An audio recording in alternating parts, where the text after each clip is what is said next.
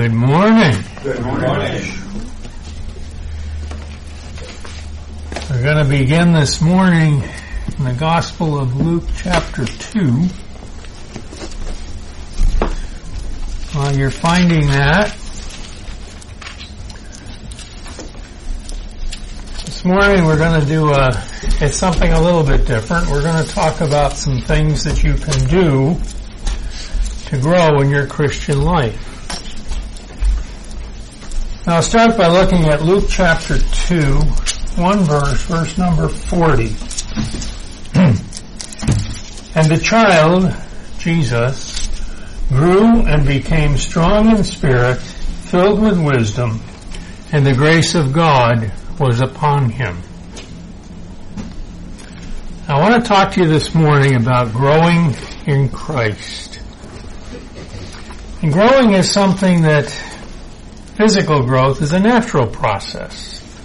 A baby is born, they eat, they sleep, they play.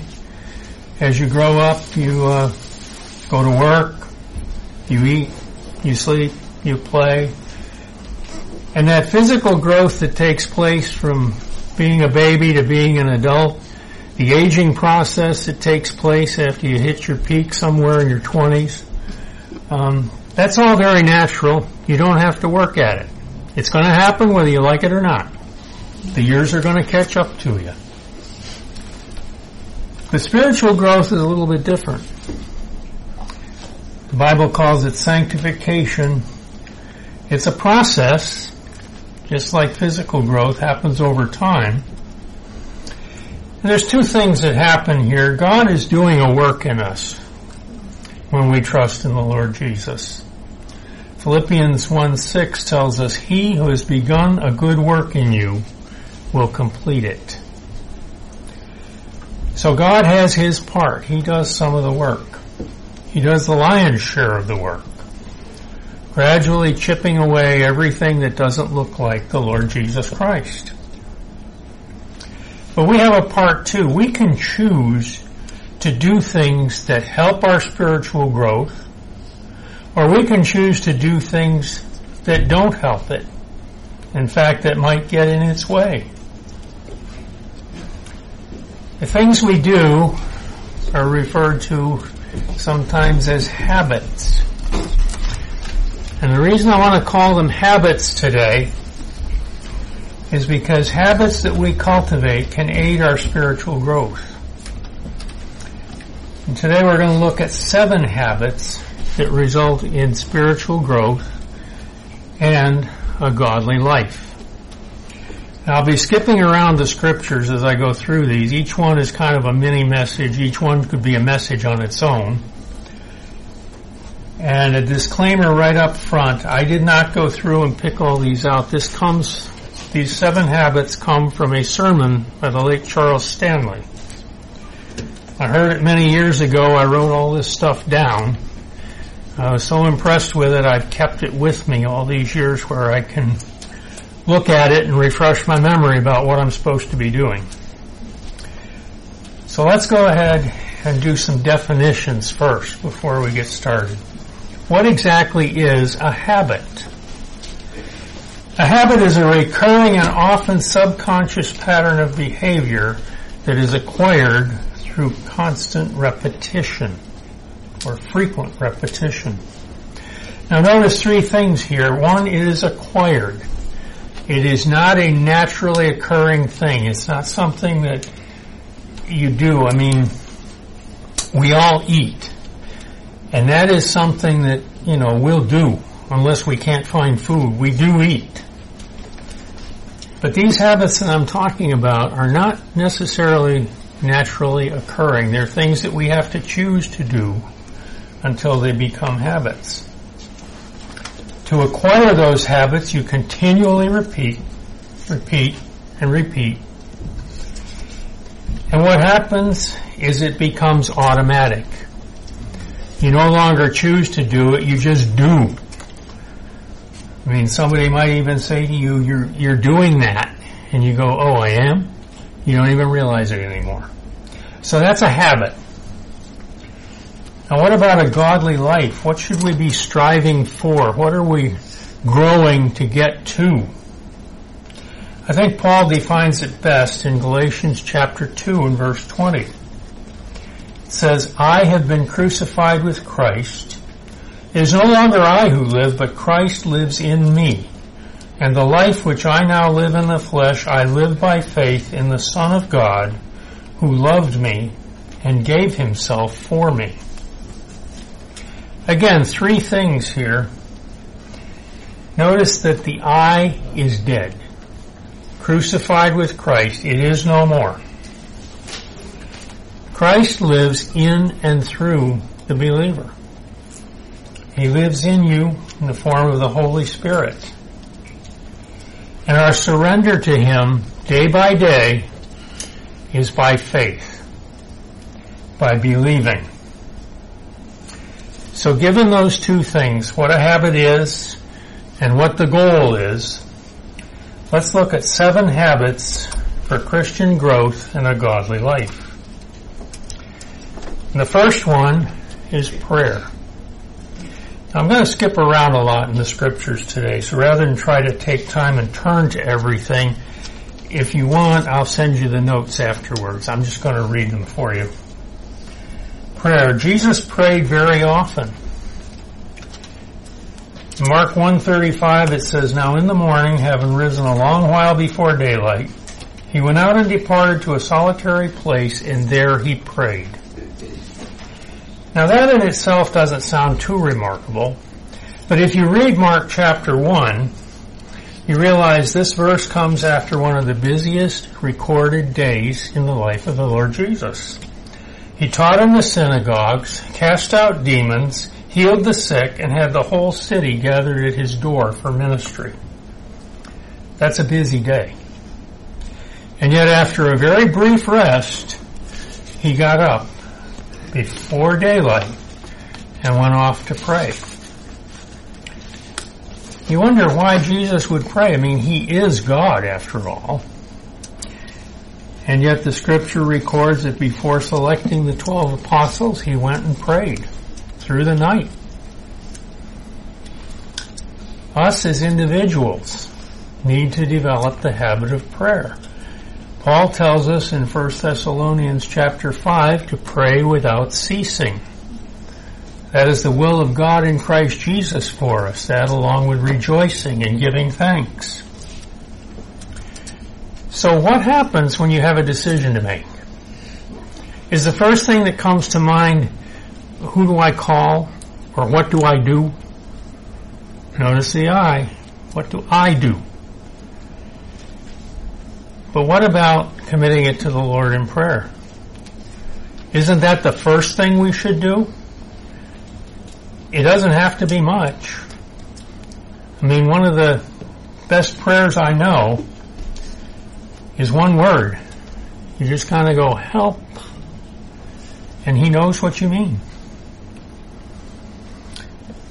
In his prayer, in his book, Prayer the Great Adventure, David Jeremiah writes this. It is impossible for us to do or to be anything that God wants us to do or be apart from spending time in the prayer closet. It's a habit that each one of us needs as individuals. And what we need even more is for that habit to carry over into our corporate body. The church needs to be a praying body. A church that doesn't pray is going to be a weak church. Look at the apostles in the book of Acts.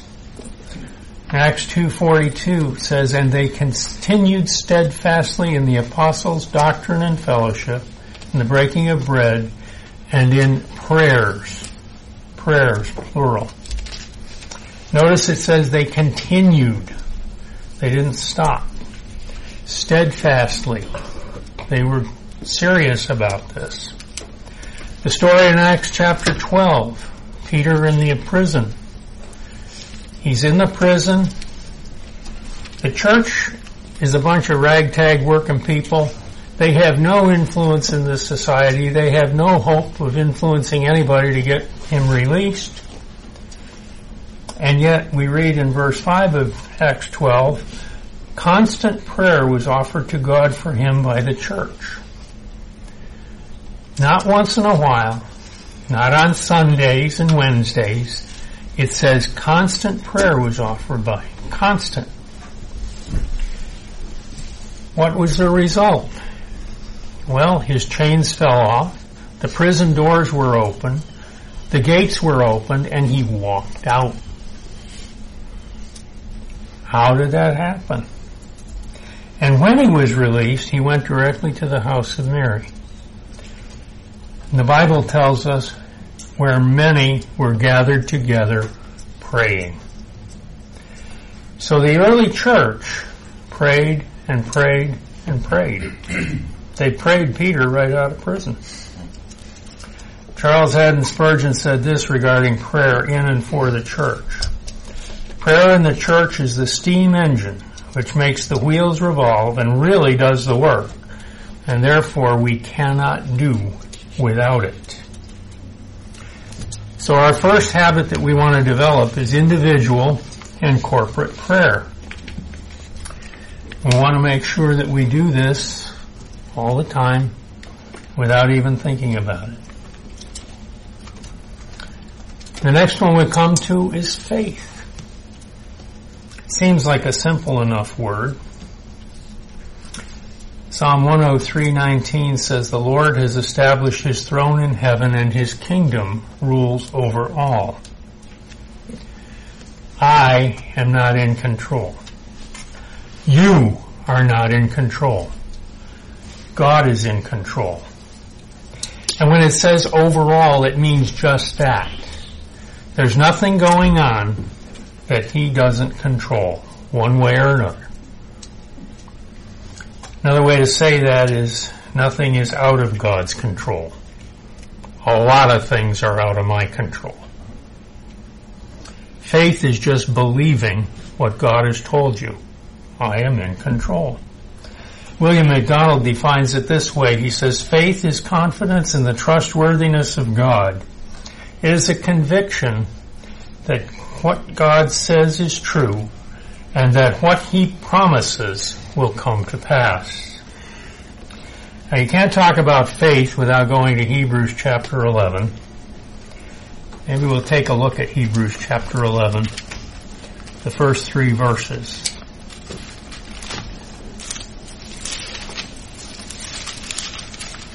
Hebrews chapter 11, beginning in verse 1 if I get there.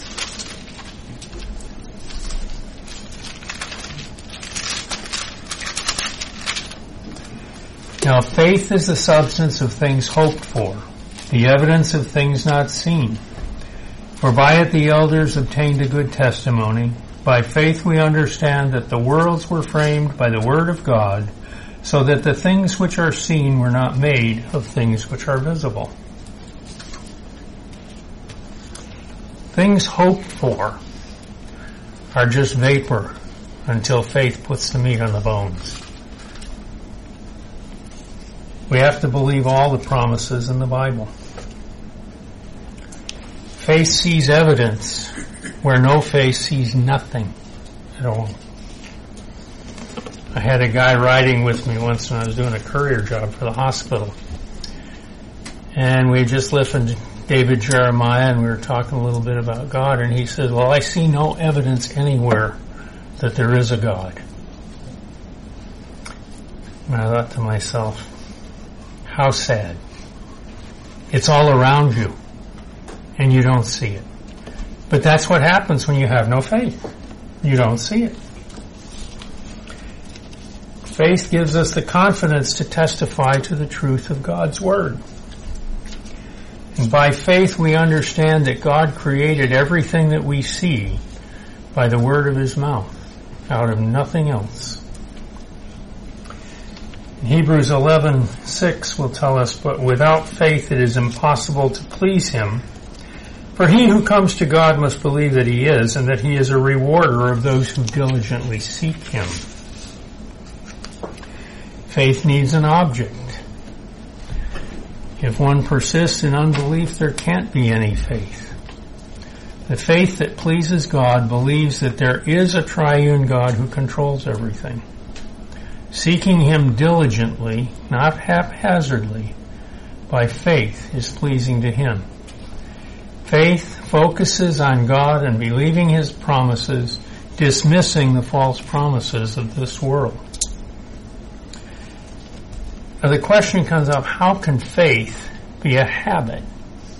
You know, a lot of people would say, well, I think you have it or you don't. How is it a habit? Well, how many times a day do you find yourself worrying about something? You see, worry takes the place of faith. Those who worry think it depends on them and they don't know what to do. Those who have faith do what they can and commit the rest to God and go on about their lives. As Romans 5 says, they have peace with God. Peace with God. So faith needs to be a habit. We need to replace worry with faith. So that's two. The third one, meditate on the Word of God. Meditating on the Word is something that God commands us to do. He told Joshua in Joshua 1 verse 8, This book of the law shall not depart from your mouth, but you shall meditate in it day and night, that you may do, observe to do according to all that is written in it. For then you will make your way prosperous, and then you will have good success. Joshua had the five books of Moses to meditate on. We have 66 books of the Bible to consider. And to meditate means to ponder, to weigh, to revolve around and study God's Word. It's making the words of your mouth God's words or in agreement with His words. It's not a once and done activity. It continues throughout your day and on into the night. It is not an academic exercise to sharpen the intellect. It is so you can live all your life according to the Word of God. God has attached promises to those who have the habit of meditating on His Word. He told Joshua he would be prosperous and have good success. Now to Joshua that may have meant material success. I would propose that as you meditate on the Word of God, you get peace with God once again. The Bible says, when I remember you on my bed, I meditate on you in the night watches. You know, if you memorize God's Word, then those sleepless nights when you're laying in bed, you can't fall asleep, you can begin to call back to mind those verses. Sometimes I'll even, you know, just kind of say them moving my lips, not out loud, or Kathy says to me, you're keeping me awake. Um, but it helps to just meditate on those words that you've memorized in the night watches. Psalm 1 says, But his delight is in the law of the Lord, and in his law he meditates day and night. The him in these verses is the man who is blessed because of the way he conducts himself. And he delights in the law. We don't just read it as an obligation, but we look at this as something we enjoy, something we delight in. And we'll spend time on it. We'll read it. We'll memorize it. We'll recite it. And by doing that, we'll understand it more and more and truly enjoy it. It may start out as a chore. Many of these habits will start out as conscious choices and you'll say, boy, I've got a lot of work to do. But it becomes a delight, becomes a highlight of your day. It becomes automatic. Number four, obedience. In his essay on prayer and obedience, E.M. Bounds wrote this. Unquestionably, obedience is a high virtue, a soldier quality. To obey belongs preeminently to the soldier. It is his first and last lesson, and he must learn how to practice it all the time, without question, uncomplainingly. Obedience, moreover, is faith in action, and the outflow of it is the very test of love. Notice the qualities in this little quote. It's constant, all the time, recurring. It's not just a one-time thing. You're always obedient to God. Automatically, without question, without hesitation. And obedience is without grumbling or complaining. It's not coerced and it's not resented. God's word says, Now it shall come to pass if you diligently obey the voice of the Lord your God, to observe carefully all his commandments which I command you today, that the Lord your God will set you high above all nations of the earth.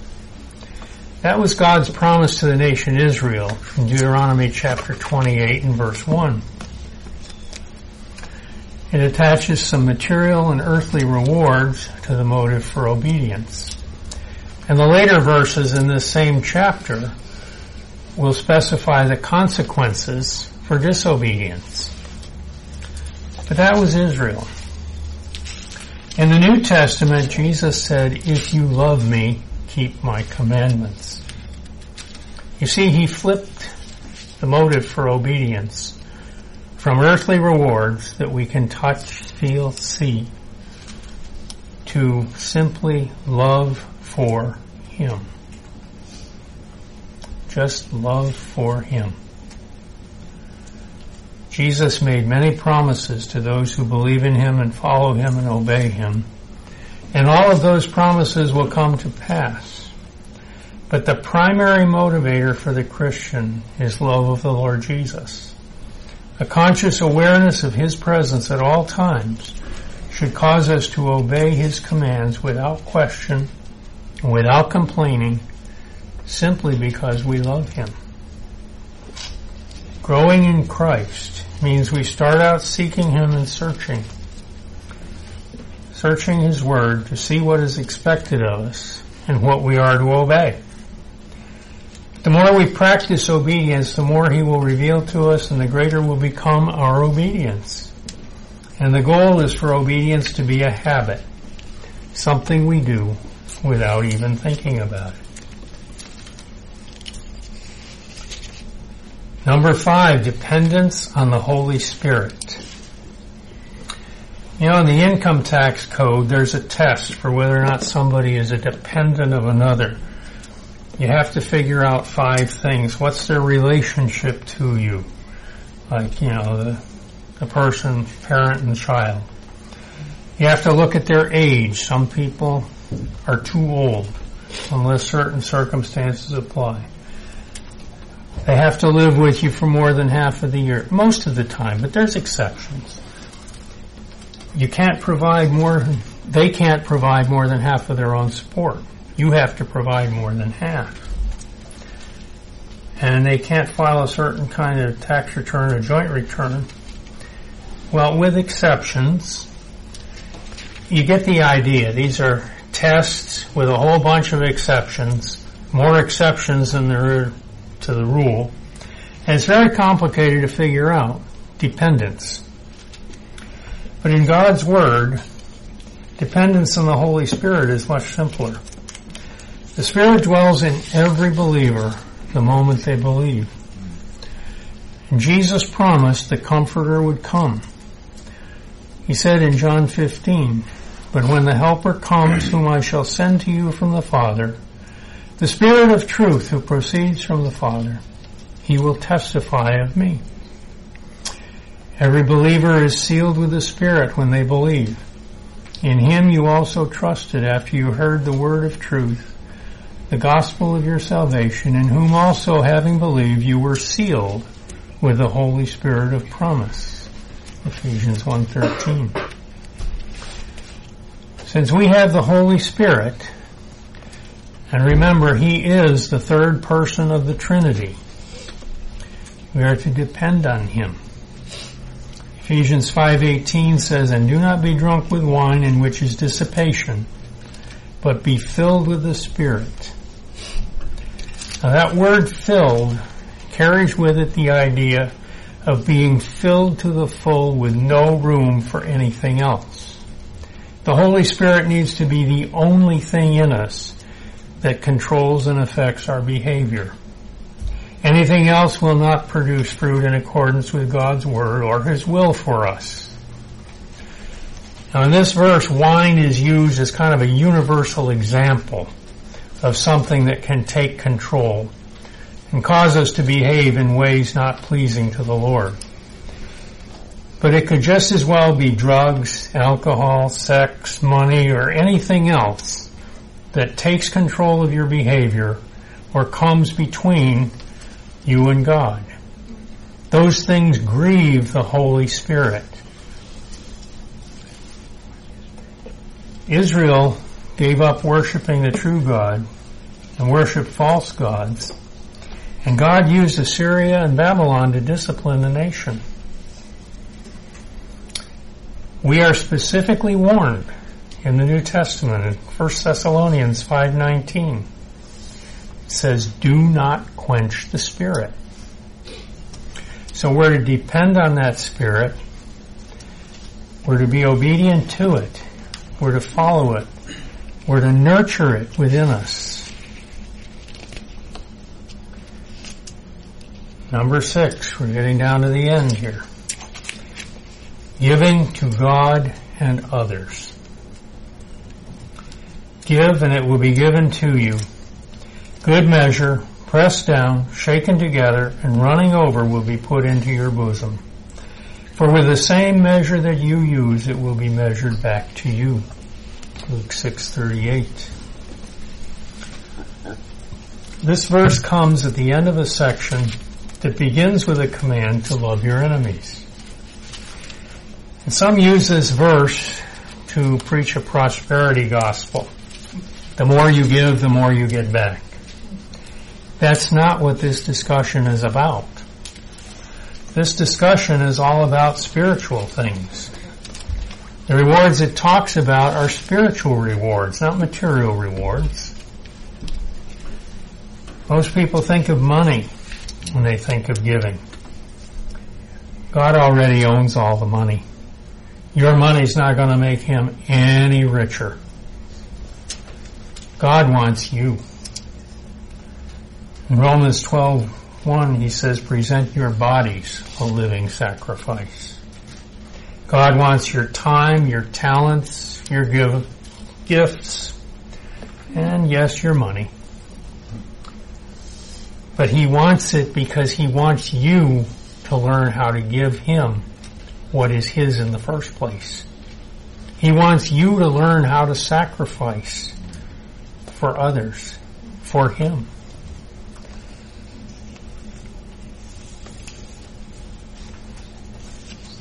God gives us some practical advice about giving in His Word. 1 Corinthians 16:2 he says on the first day of the week let each one of you lay something aside storing up as he may prosper that there be no collections when I come. I can see three principles in that one verse. First, our giving is to be scheduled. It's not to be haphazard whenever we kind of feel like giving something. Paul specifies the first day of the week, but it could be any day you choose. Could be any interval that you choose. Every other week, every month. The point is, choose a system and stick to it.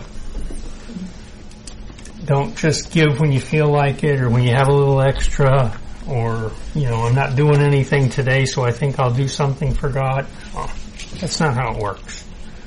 God comes first.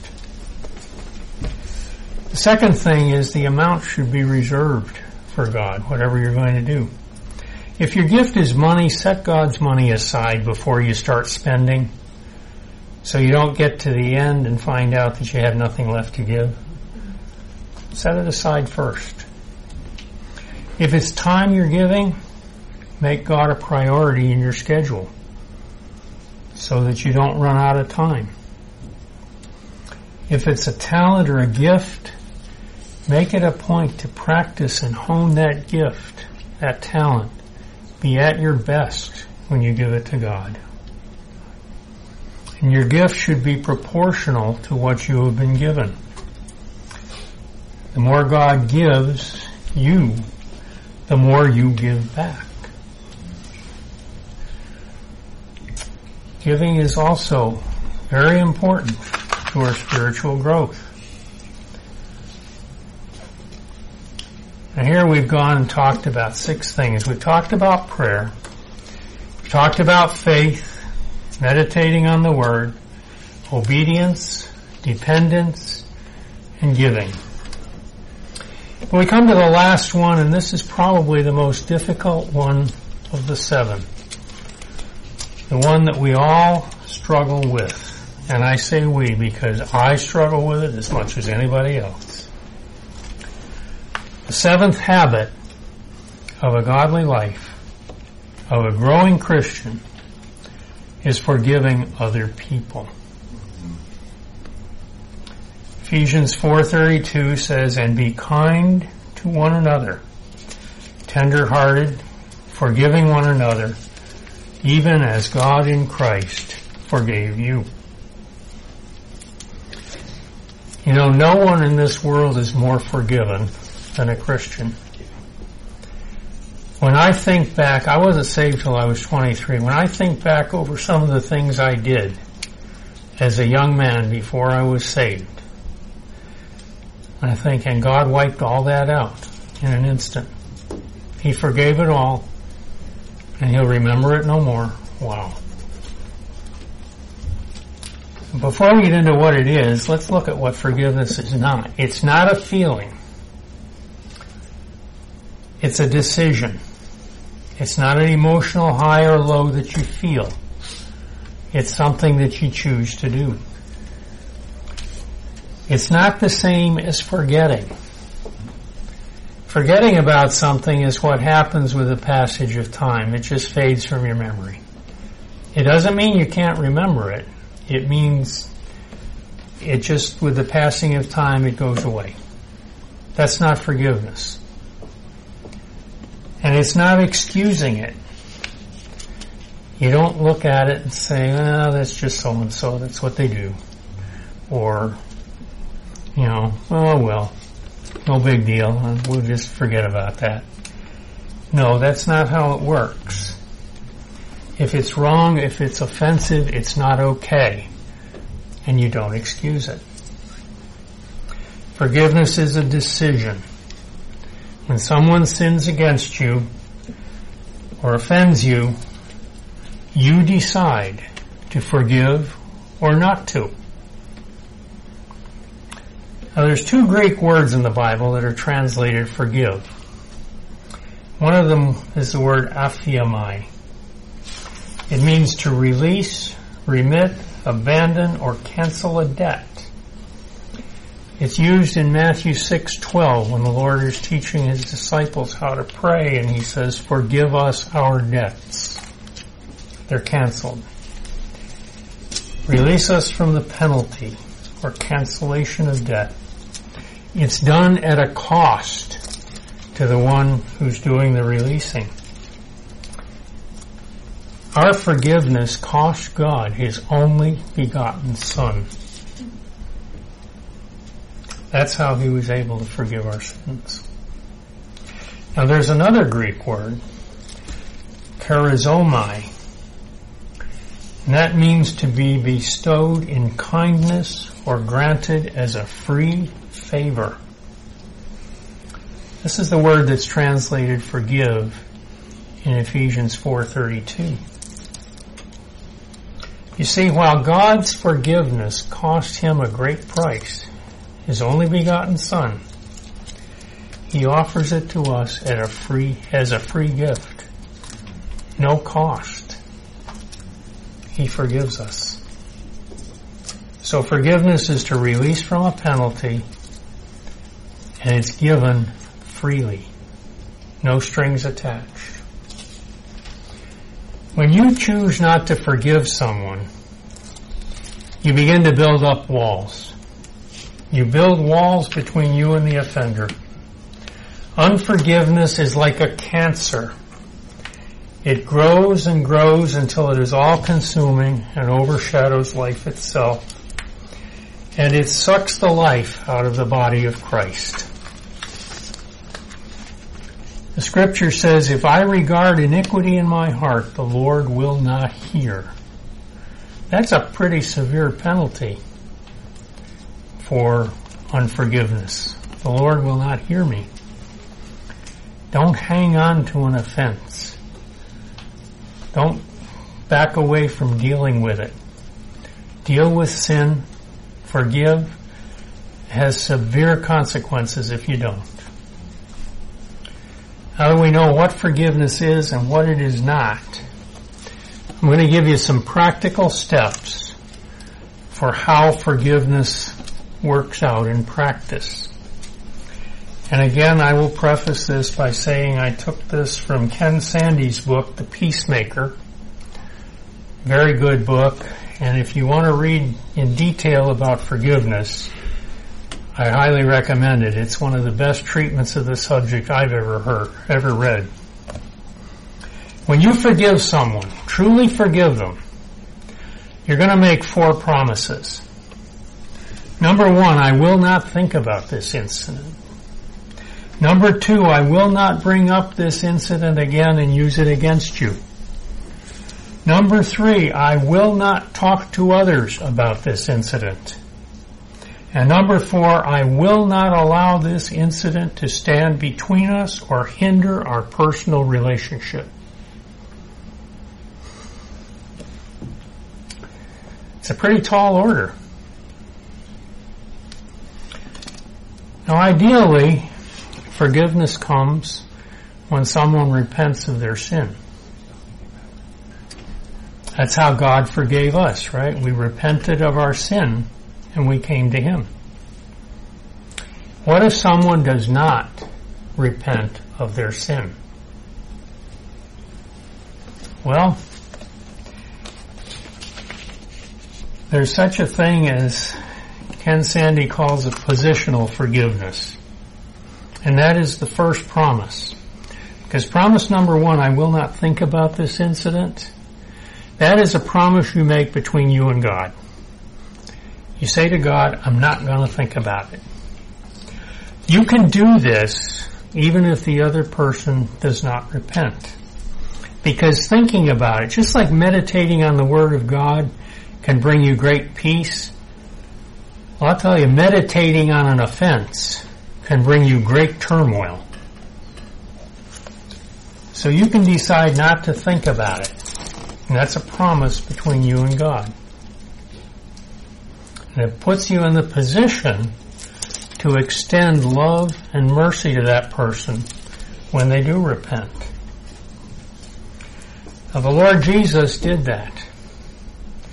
The Lord Jesus on the cross with his arms outstretched said, Father forgive them for they do not know what they do. There were a lot of unrepentant sinners at the cross. But Jesus stretched out his arms and said, Father, forgive them, for they know not what they do. He said, I'm ready to receive them when they come. That's how we have to be, whether they repent or whether they don't. We have to be ready to receive them when they do. Now to complete the transaction of forgiveness, you have the other three promises. And if you look at them, they don't make much sense if the offending party has not repented of their sin. And depending on the severity of the sin, you may need to confront someone about it.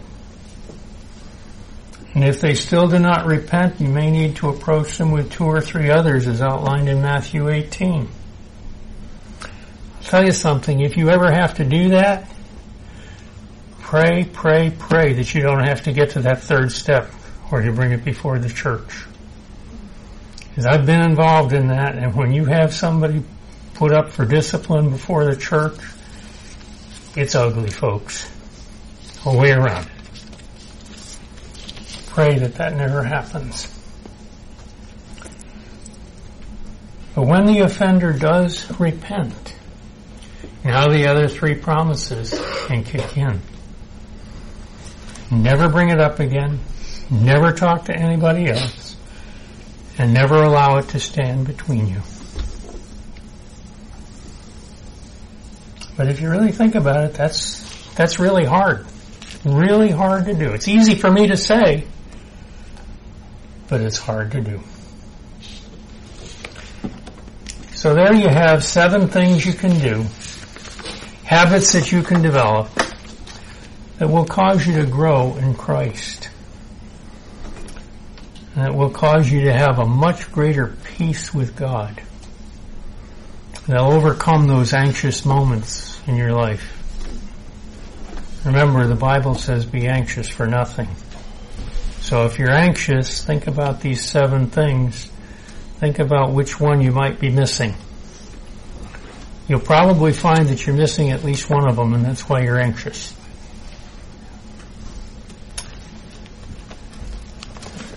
So, let's commit our time to the Lord in prayer. Our Heavenly Father, we thank you once again that you've given us your word. You've given us such wonderful guidance that we can follow. That you lead us and guide us by the power of your Holy Spirit. We thank you for the great forgiveness that we have. Forgiveness of all our sins. Father, we pray this morning for those who could not be with us. Pray that you would uplift them and Hold them up by the power of your mighty right hand.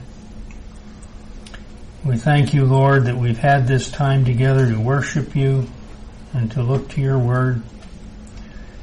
Father, we give thanks for the food we'll partake of downstairs. And we pray all things in the name of the Lord Jesus Christ. Amen.